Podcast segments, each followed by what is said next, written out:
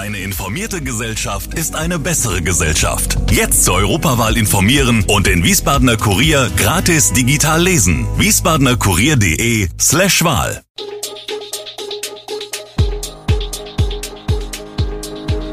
Gude, unser morgendliches News Update. Das Wichtigste aus Wiesbaden für Sie im Überblick. Guten Morgen aus Wiesbaden an diesem 10. März.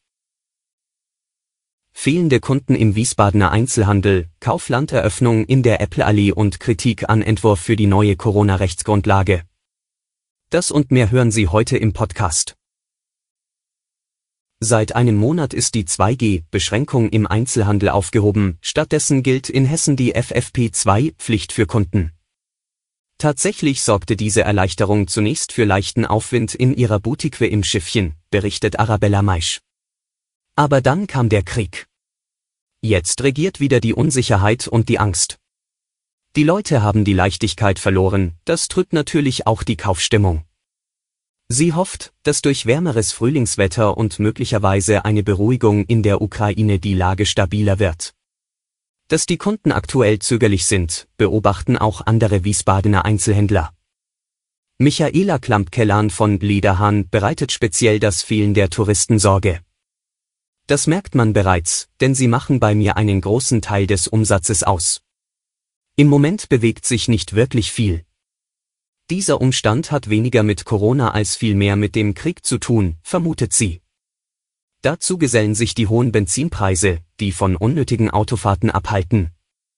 Als Hoffnungsschimmer setzt sie auf die zunehmende Frühlingsstimmung, die mehr Menschen in die Außengastronomie spült und die Bummellaune kitzelt und Veranstaltungen der Stadt zur Belebung der City.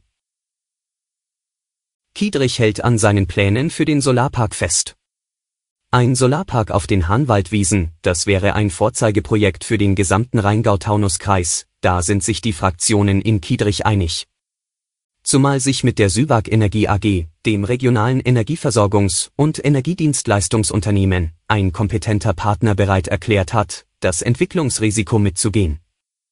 Das berichtete Bürgermeister Winfried Steinmacher, SPD, in der jüngsten Sitzung des Umwelt-, Planungs- und Bauausschusses. Generell wäre die Fläche für einen Solarpark geeignet.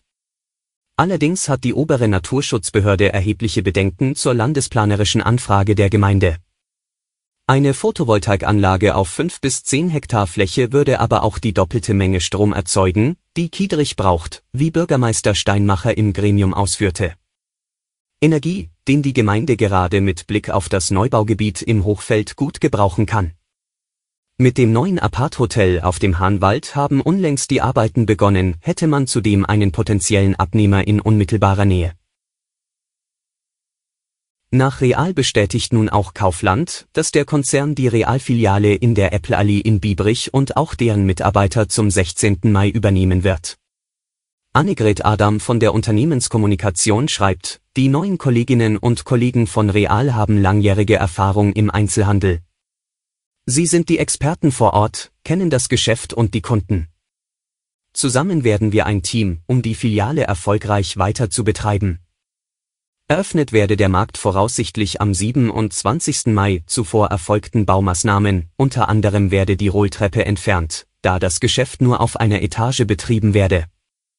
Ob Kaufland auch den einstigen Realstandort in der Mainzer Straße übernimmt, darüber könne man derzeit noch nicht sagen. Wie berichtet, wird der Realmarkt dort abgerissen. Vor dem mit Spannung erwarteten Außenministertreffen der Ukraine und Russlands haben beide Seiten auch in der Nacht zum Donnerstag im Kriegsgebiet gekämpft. Die Ukraine meldete Beschuss auf mehrere Großstädte, in der Hauptstadt Kiew gab es Fliegeralarm.